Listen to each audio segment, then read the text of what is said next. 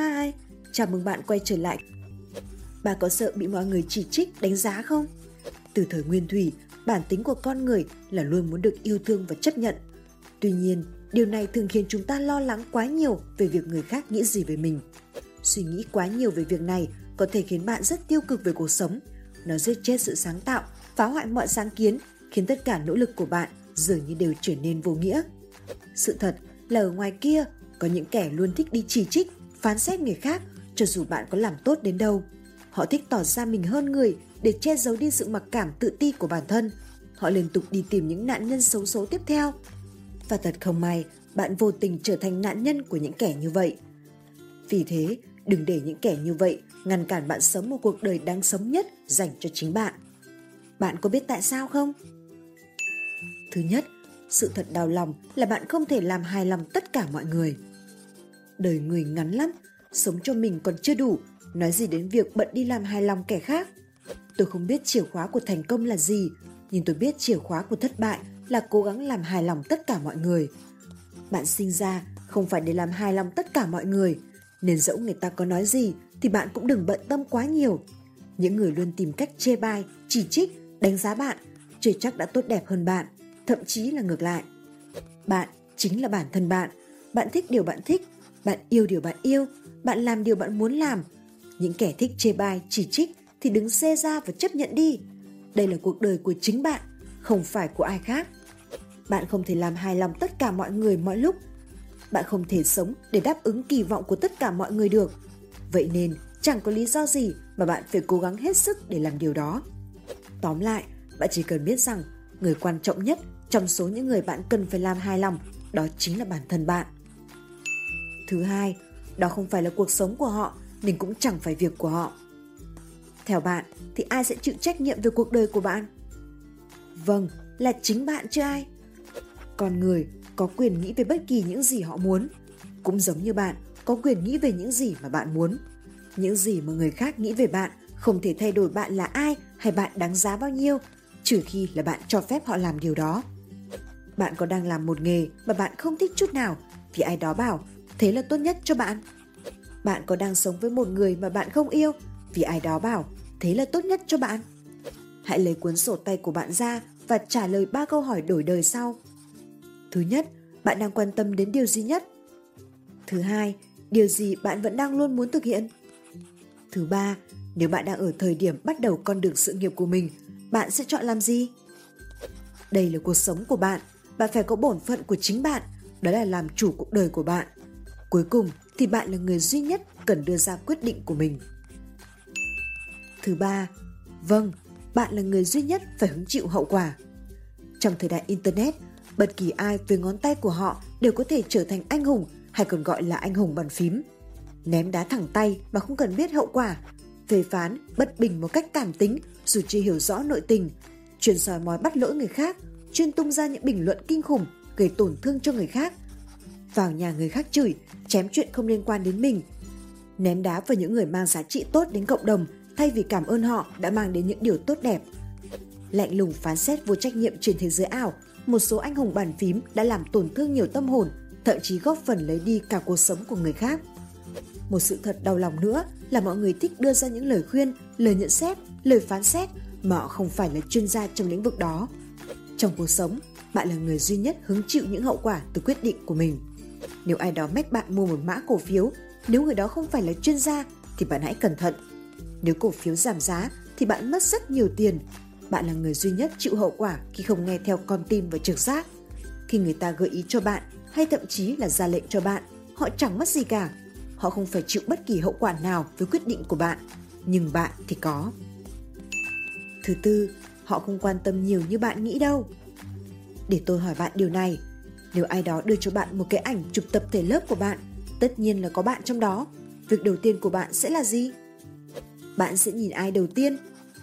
Bạn sẽ nhìn xem cô chủ nhiệm có xinh không ngư? Không.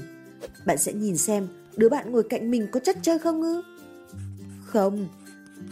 Bạn sẽ nhìn chính bạn trong ảnh đầu tiên.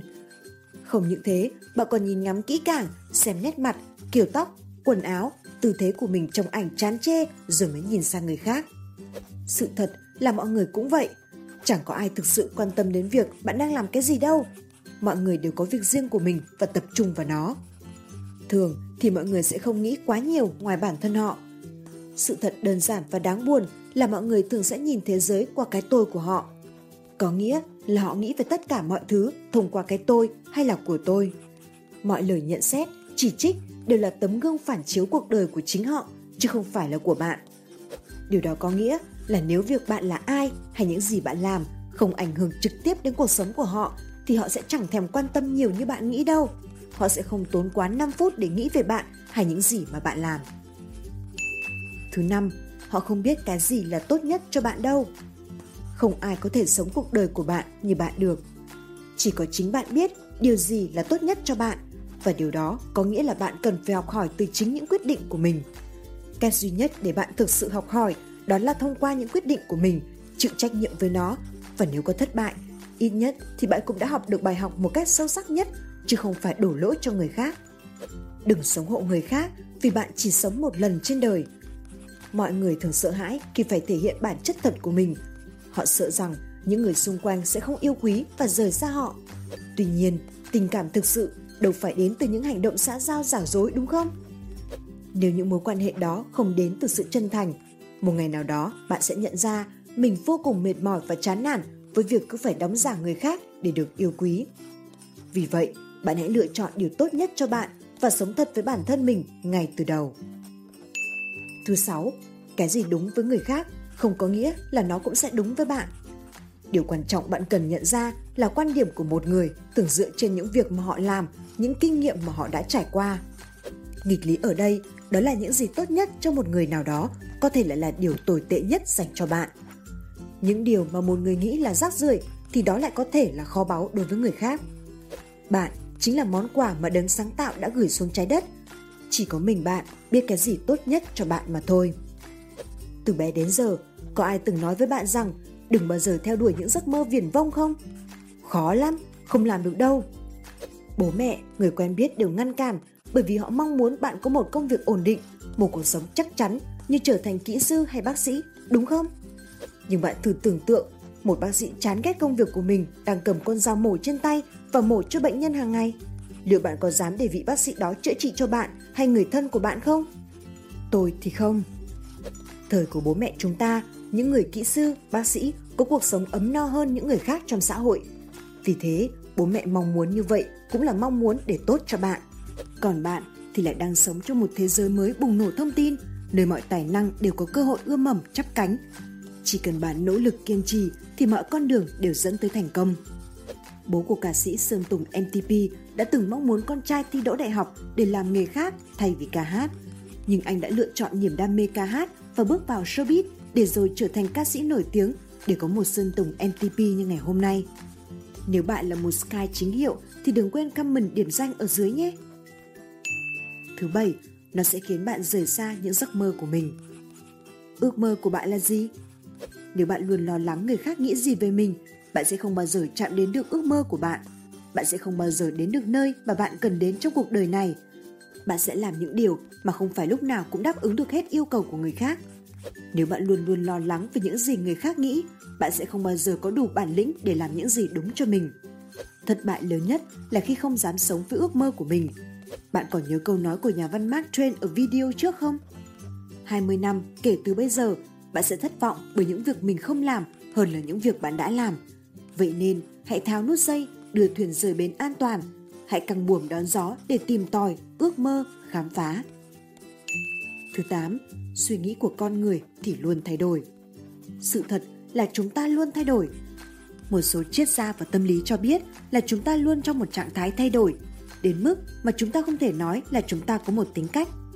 Suy nghĩ, ý kiến, quan điểm của con người luôn luôn thay đổi. Nó có nghĩa là nếu một người nghĩ xấu về bạn lúc này, họ có thể nghĩ khác về bạn trong tương lai. Nên về cơ bản là suy nghĩ của con người chẳng là vấn đề gì cả. Bạn đã từng ghét ai đó rồi sau đó vô cùng yêu quý họ chưa? Vâng, cuộc sống vẫn diễn ra như thế đó. Vậy thì tại sao bạn còn phải bận tâm người khác nghĩ gì về mình nữa, đúng không? Thứ 9.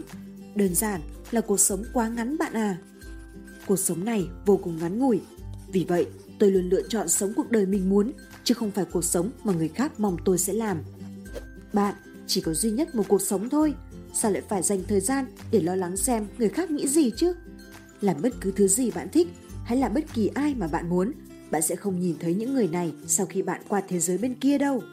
Có thể là bạn sẽ chẳng còn nhìn thấy họ trong vòng một năm tới. Ý. Hãy sống cuộc đời mình, đừng quan tâm đến người khác nghĩ gì. Hãy sống một cách trọn vẹn nhất nhé. Thứ 10. Bạn sẽ thu hoạch những gì bạn trồng trong tâm trí. Thông thường, mọi người quá quan tâm việc người khác nghĩ gì về họ đến mức mà nó điều khiển cách mà họ cư xử. Một số trở thành những người luôn làm người khác hài lòng hoặc là luôn sẵn sàng làm theo những gì người khác muốn. Bạn có tưởng tượng được không? Cảnh mỗi sáng thức dậy, bạn phải đeo cái mặt nạ vào và cố làm hài lòng tất cả mọi người. Rồi đến một ngày, khi đối diện với chính bản thân mình, bạn sẽ thấy trống rỗng, mệt mỏi với cái đống mặt nạ ấy. Bạn sẽ chán ghét chính bản thân mình.